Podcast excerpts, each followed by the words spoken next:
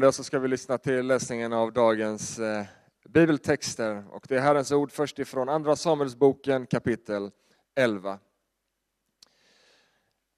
Nästa år, vid tiden då kungar drar ut i fält, sände David iväg Joab och med honom sina tjänare och hela Israel. Det förgjorde ammoniterna och belägrade Rabba, men David stannade kvar i Jerusalem.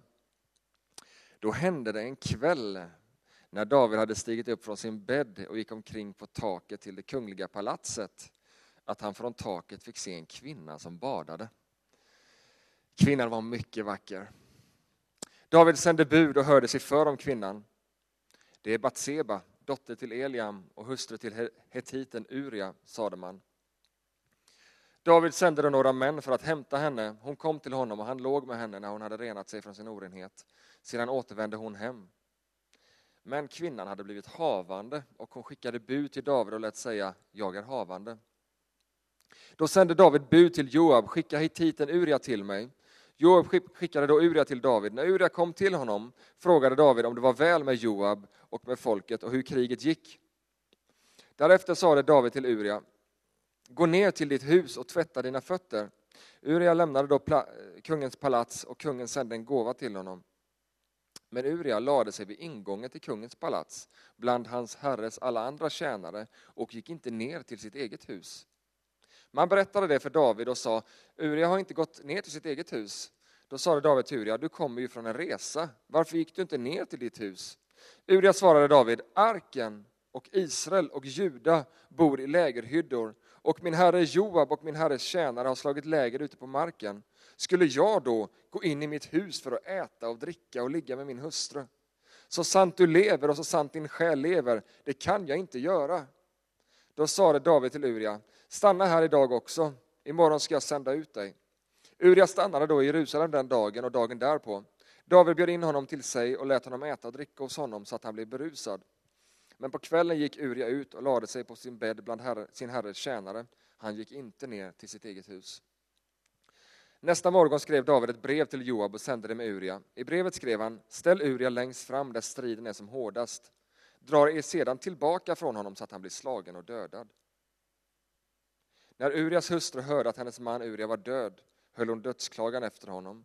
När sorgetiden var över sände David bud och lät hämta henne till sitt hus. Hon blev hans hustru och födde honom en son. Men det som David hade gjort var ont i Herrens ögon. Vi lyssnar också till Matteus evangeliet och några verser därifrån. Detta är berättelsen om Jesus Kristus, Davids son, Abrahams son. Och sen fortsätter ett släktträd och så hoppar vi fram några verser. Salmon blev far till Boas genom Rahab. Boas till Obed genom Rut.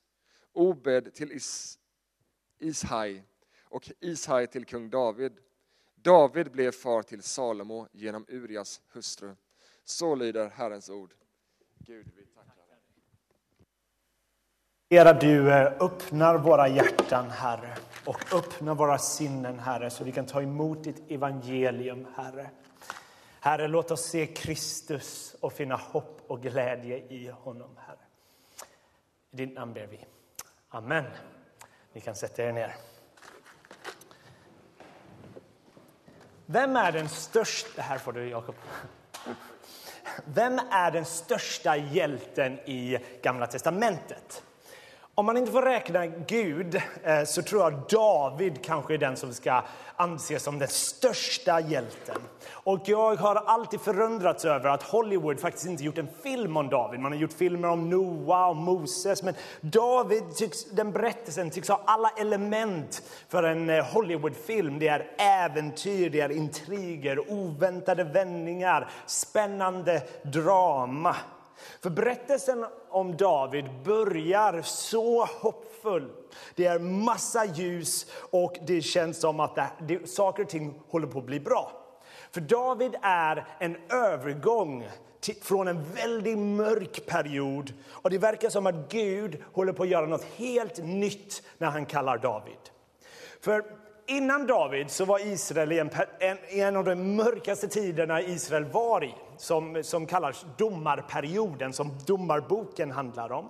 Och domarboken är en sån bok där man knappt kan skilja mellan hjältarna och fienderna, för deras karaktär är så långt ifrån Guds hjärta.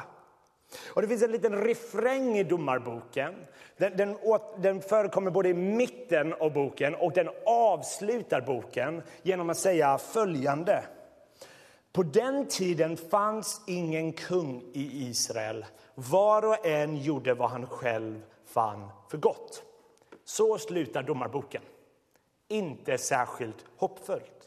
Det är mörker och människan verkar insistera på att göra sin egen vilja snarare än följa sin skapares vilja. Och det är som att domarboken försöker uttrycka någonting. Du försöker säga att vi behöver en kung som kan sätta allting till rätta. Vi behöver någon som kan leda oss i rättfärdighet, låta frid komma över oss.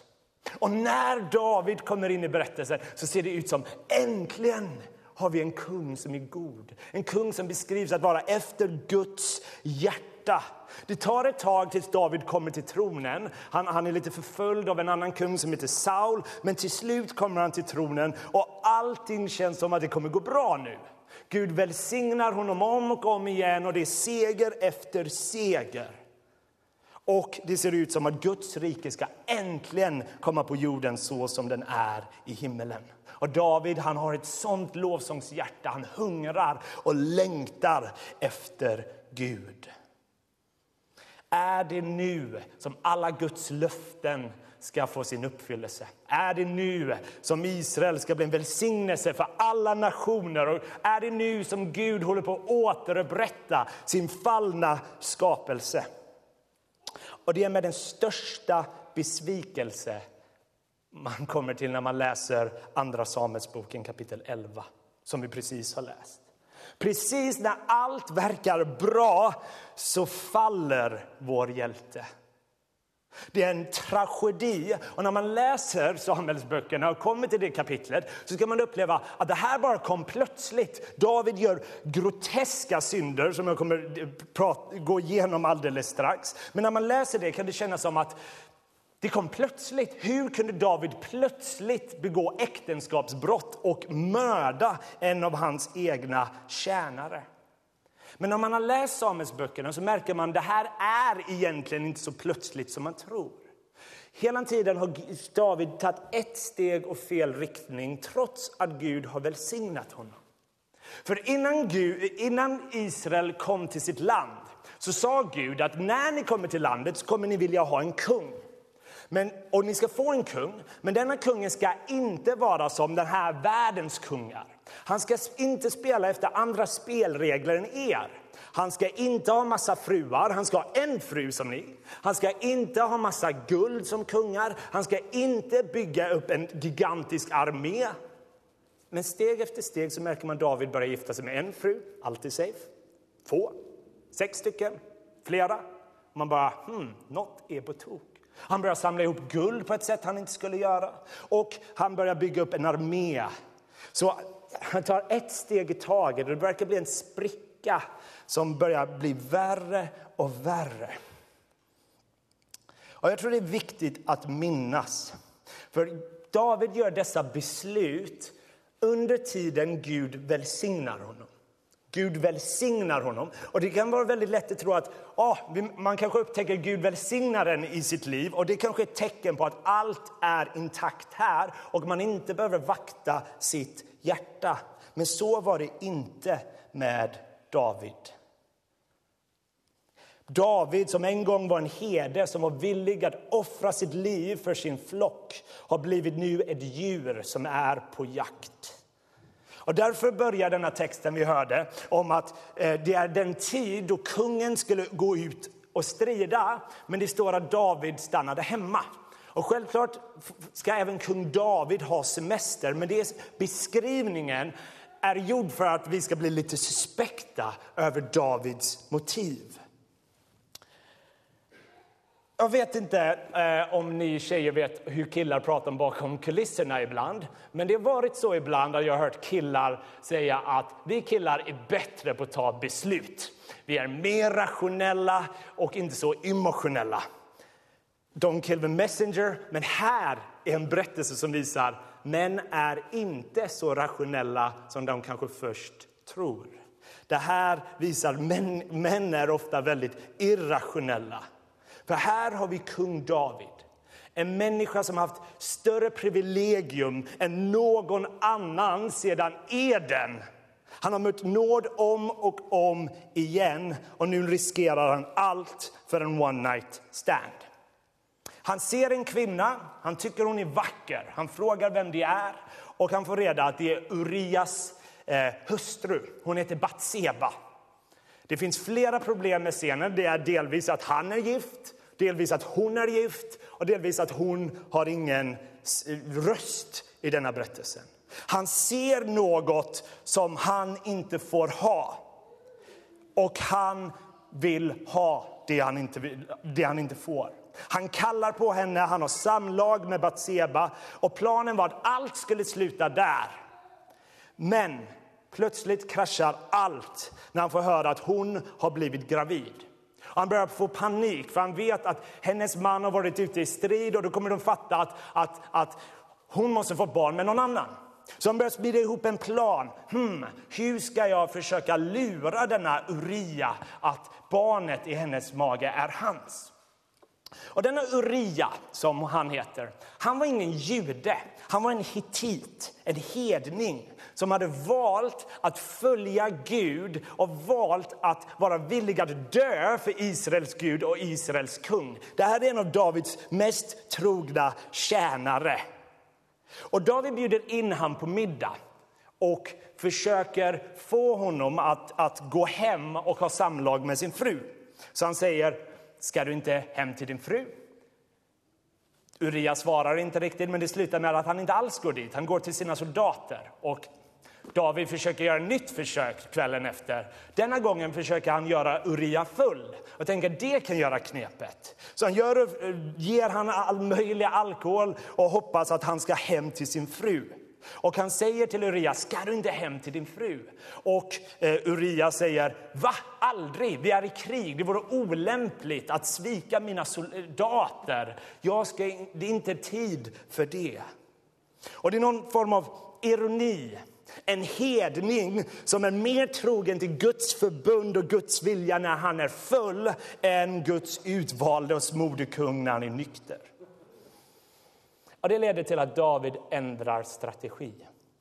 Hans nya plan är nu att döda sin tjänare. Så han sänder ut Uria till den farligaste delen av kriget som kommer garantera Urias död och Uria dör och David gifter sig med Batseba och han tror att han har kommit undan. Han kanske till och med motiverar det, att det här är bra för riket för det hade kunnat ge dåligt rykte för Israels rike. Det här är för det bästa. Men kapitlet slutar med att det säger men det som David hade gjort var ont i Herrens ögon. David må ha kommit undan från människors ögon, men han har inte lurat Gud. Så kapitlet efter så sänder Gud sin profet Natan. Och Natan kommer till David och säger, jag har hört om två människor. Det var en rik man och en fattig man. Den rika mannen hade massa boskap, lamm och får. Och den fattiga han hade bara ett enda lamm. Men han älskade sitt lamm, tog hand om det, eh, lade det för sin famn. Men en dag ville den rika, den rika mannen blev trött på alla sina eh, boskap, alla sina lamm, så han snodde den fattiges enda lamm och gjorde middag. Och då står det så här, du kommer på skärmarna, jag kommer inte läsa allt det som står där. David blev alldeles rasande på den mannen och han sa till Natan, så sant Herren lever, den mannen som gjorde det förtjänar döden. Lammet ska ersättas fyrdubbelt för han gjorde så där och var så obarmhärtig. Då sa Natan till David, du är den mannen. Och Gud fortsätter i berättelsen i stort sett att säga att Gud, David, jag gav dig allt. Jag gav dig allt. Jag hade gett dig mer än vad du hade. Varför föraktar du mig? Varför dödar du dem som älskade dig? Och Davids respons i Bibelns berättelse är faktiskt det bästa David kunde göra. David har slutat försvara sig. Han försöker inte dölja sin synd. Det beskriver istället att David blir helt förkrossad. Han har inget försvar. Det enda han kan göra är att vädja till Guds nåd. Han genuint ångrar vad han har gjort och han skrev en av Bibelns kändaste psalmer om syndernas bekännelse efter detta. Vi brukar bekänna den vid nattvarden sen, psalm 51.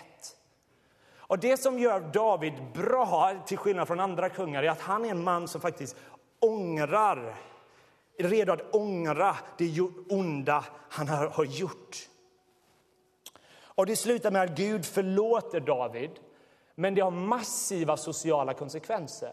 Resten av Samuelsboken som har varit så hoppfull är lågmäld och dyster. Är det här allt? Är det här vad vi hoppades på? David var inte den kung vi hade hoppats på. Och denna texten idag tror jag får en läskig relevans i ljuset av metoo eh, inklusive i kyrkan där man har hört berättelser om ledare i kyrkan som har haft uppgiften att försvara, och älska och ge sitt liv för sin flock har snarare använt sin makt på ovärdiga sätt och känt sig att de hade rättigheter de kunde ta. Allt kanske började med ett litet oskyldigt tittande enligt dem men det, sprickan blev större och större. Men något jag drabbats av när jag har eh, funderat över den här berättelsen är egentligen personen Batseba. Vilken kvinna hon måste ha varit. Här har vi en kvinna som har utnyttjats av en man i maktsposition. Och jag blev lite frustrerad här i veckan där jag läst teologer som har försökt lägga lite skuld på Batseba. Att Batseba är den som har försökt förföra David. Ehm, hon badade naket och ville att han skulle se. Och det är verkligen inget i texten som säger det. Det finns inget i texten som säger att hon försöker förföra honom i huvud taget. Först och främst presenteras hon alltid undan, undantag positivt. Hon gör allting ordentligt. Hon, hon rengör sig som en judinna och den typ av bad hon gjorde kräver inte alls att hon ens var naken. Det är någonting läsaren antar. Och alla verben i berättelsen är skriven i aktivum när det talar om David och passivum när det är om henne.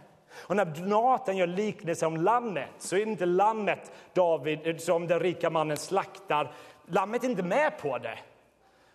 Och när Gud säger att det gjorde ont i Herrens ögon så var det vad David gjorde, inte vad de två gjorde. Så det här är en kvinna som har varit med om något fruktansvärt. Jag kan inte föreställa mig den sorg och det sår hon har. Hon kanske har enorma skuldkänslor, även om det inte var hennes fel. Hon kanske kände att det var hennes fel att hennes man dog, även om det är bara Davids fel. Det här tror jag är en gammaltestamentlig metoo-berättelse. Men det makalösa med berättelsen är att när man läser vidare så tycks det som att Batseba förlåter David.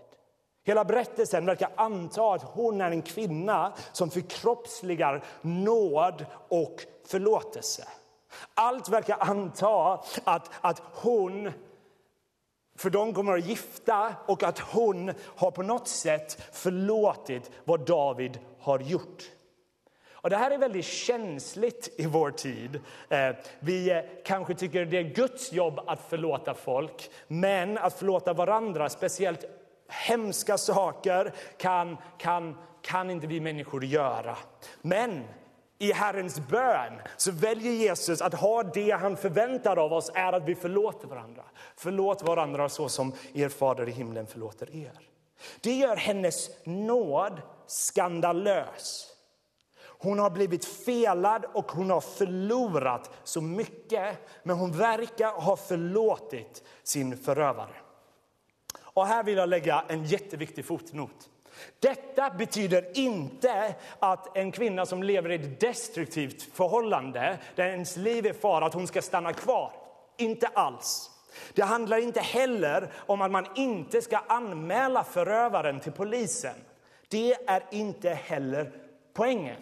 Bibeln är för nåd och rättvisa. Men det här berättelsen tror jag inbjuder oss till att förkroppsliga nåd. Och den här kvinnan verkar ha varit en klok kvinna. Hennes son Salomo beskriver i Ordspråksboken om hennes kloka och visa mamma. Så här har vi en kvinna som varit utnyttjad och använd men på något sätt kunnat hitta ett sätt att förkroppsliga Guds nåd. Och här vill jag komma med ett modernt exempel. För tyvärr har det kommit upp exempel i kyrkor där pastorer har sagt till kvinnor som har eh, blivit förtryckta och skadade i sina äktenskap fysiskt att ah, var tyst, förlåt dem så blir det bra. Det tror jag är skadligt att göra det så. Men, för jag tror att Bibeln talar om både rättvisa och nåd. Gud konfronterar David och David måste omvända sig från sina synder. Och då vill jag visa en, en, en förebild. Det kommer en bild tror jag på henne. Rachel Denhollander. Det här är en kvinna som har uppmärksammats väldigt mycket i USA, både i den sekulära världen och i kyrkan.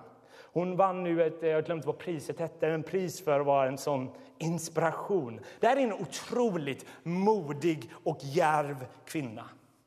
När hon var 15 år så blev, så blev hon våldtagen av sin gymnastlärare Larry Nassar. Och hon är den första kvinnan som vittnade mot honom. Och det visade sig att det var, han hade övergrepp på över 200 flickor.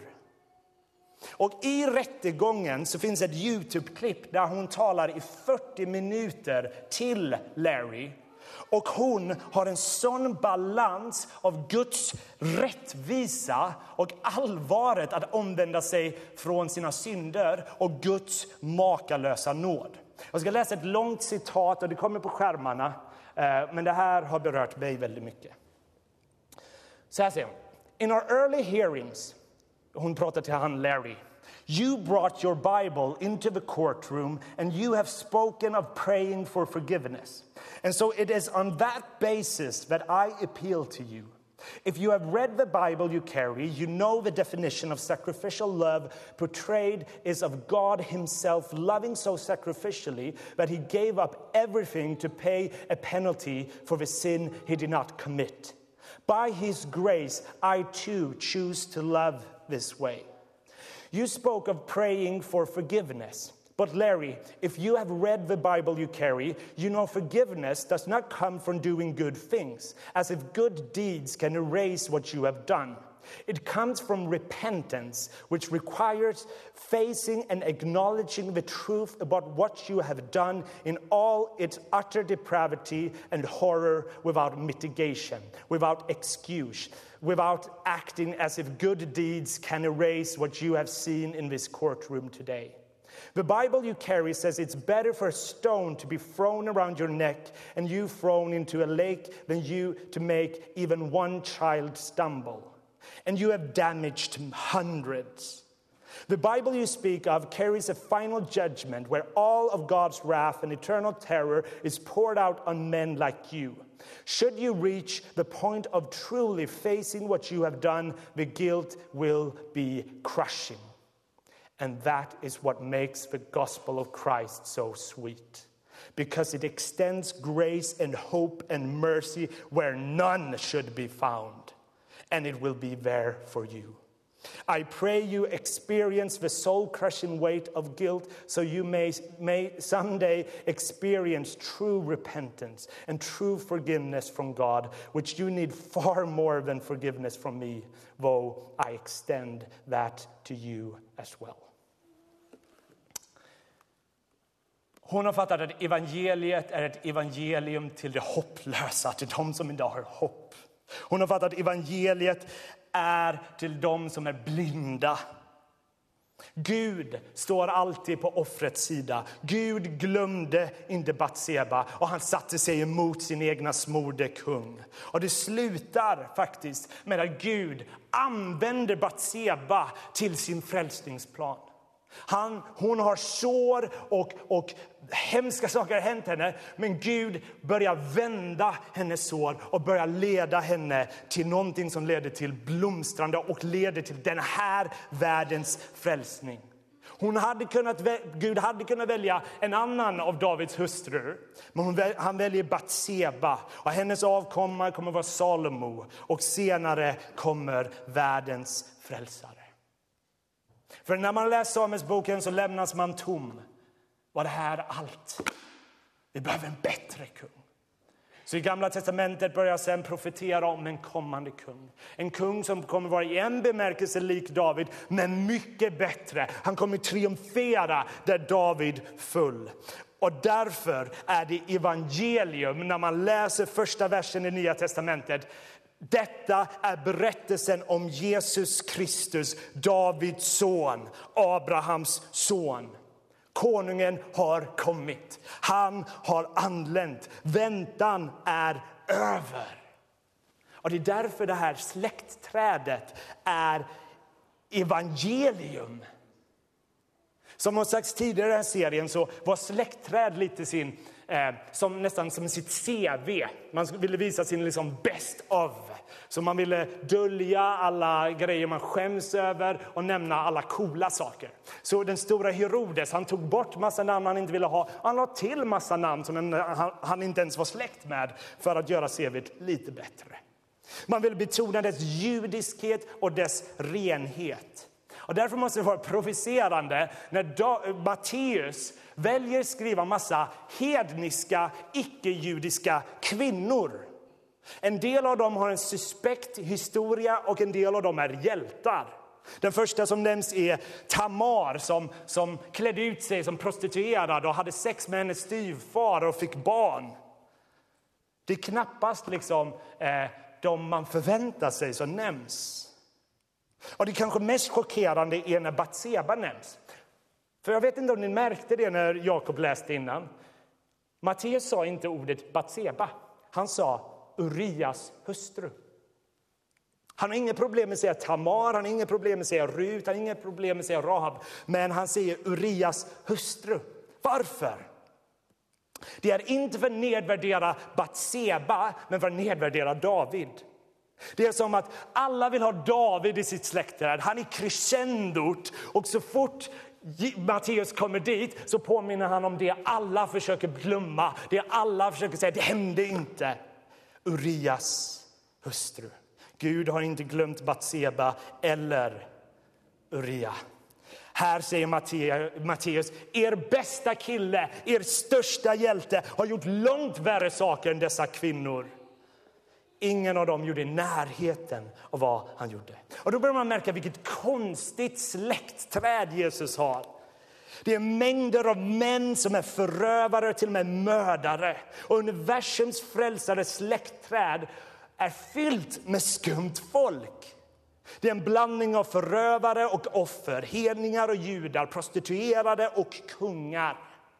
Folk som har begått groteska brott. Vad vill Matteus säga? Jag tror att han försöker säga att folket som vår frälsare kom ifrån har han också kommit för att rädda. Det är något passande med det här släktträdet, för Jesus har kommit för att rädda det som är blinda och förlorade. Män och kvinnor, hedningar och judar, alla är Kristus här för. Så några verser senare så säger ängeln till Josef, jag tror det kommer här på skärmarna, hon ska föda en son och du ska ge honom namnet Jesus för han ska frälsa sitt folk från sina synder. Jesus har kommit med skandalös nåd för att återupprätta, förlåta och hela. Jesus har inte kommit för de friska, men för de sjuka. Han har kommit för att förlåta dem som har begått groteska brott och, de, och hela det sår som våra ögon inte kan se. Men det, det är där han uppmanar oss att omvända oss, som han uppmanade till David. Jesus har kommit för att förlåta det mest oförlåtbara och hela det mest brustna människor på denna jord. Han har kommit för att dö för både förövaren och för offret. Och hans släktträd proklamerar denna nåd. Han älskar att rädda återupprätta syndare. Det är aldrig för sent att omslutas av Kristi nåd. Han älskar att göra det främmande till sina barn. Han älskar att försona fiender med varandra och med honom. Han älskar att göra allting nytt. Och därför tror jag det finns enormt stort hopp i denna mörka berättelse. För alla oss som kanske känt oss har blivit felade på något hemskt sätt. För alla som kanske lever med sår som svider. Så finns det hopp. Gud har inte glömt dig. Gud ser dig och älskar dig. Och mitt i våra sår är det en Gud som kan börja vända saker och ting. Där våra sår som har varit hemska och jobbiga kan leda till välsignelse. Gud är den som kan vända det som är ont till något gott. Händelsen med Batseba är hemsk och tragisk men Gud ser henne och använder henne som en huvudperson i hans frälsningsplan. Jesus tar inte vår smärta och våra sår lättsamt. Men Gud är en Gud som kan hela våra sår och vända det till livgivande. Gud arbetar i och genom brustna människor, trasiga människor.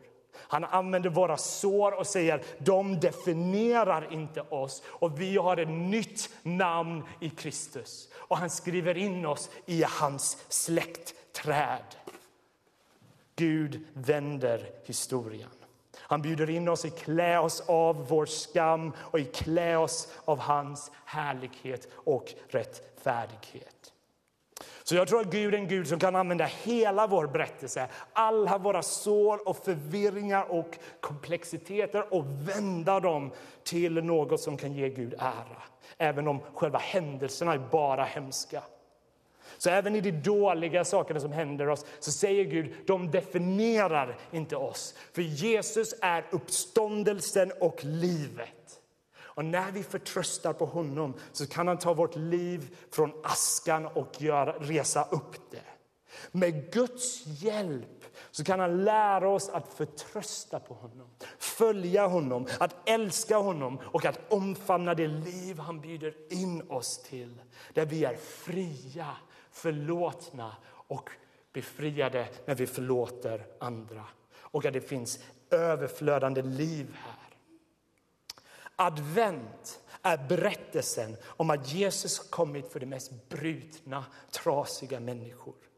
Han förlåter inte bara förgriparen, men styrker och återupprättar offret. Han har kommit för att hela det hjärtekrossade och befria de fångna. Han har kommit för att hela våra sår och göra oss krönta av hans härlighet. Berättelsen om Batseba är därför en hoppfull berättelse till alla som har blivit felade och känner sig som offer. Du må uppleva dig som en utböling, utnyttjad. Du kanske upplever att någon har stulit ditt liv och att du inte kan förtrösta på människor längre. Ditt namn och ditt rykte har kanske förstörts. Men Guds löften är att oavsett vad du har gått igenom så bjuder Gud in dig till hans familj och förklarar dig som hans dotter eller hans son. Och du har fått ett nytt namn i Kristus. Han ger dig befrielse från både såren som gör att du inte kan förlåta eller förtrösta människor och han förlåter dig för vad du har gjort. Jesus står alltid emot förövaren och alltid för offret. Han själv utnyttjades, användes på hemska sätt, spottades på, förnedrades. Han behandlades orättvist av männen i maktsposition. Han tvingades bära sitt liksom, instrumentet som skulle döda honom på sin rygg. Men människorna med makt vann inte. Det är vad den tomma graven bevisar. Till och med döden var maktlös när det kommer till kung Jesus. Och Jesus bjuder in oss idag att delta i denna seger och denna frihet som vi kanske längtat efter. Så Batseba och Jesus släktträd tror jag är en inbjudan att finna hopp till människor som aldrig upplevt att det finns hopp. Det är en berättelse om förlåtelse och återupprättelse och försoning i Kristi kors. Och därför är advent en sån lämplig tid att minnas ljuset som kom in i den mörka världen.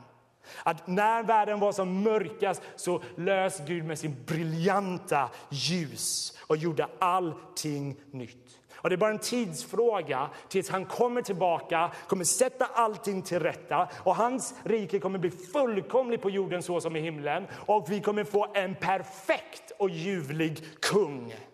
Och han ska torka bort alla våra tårar.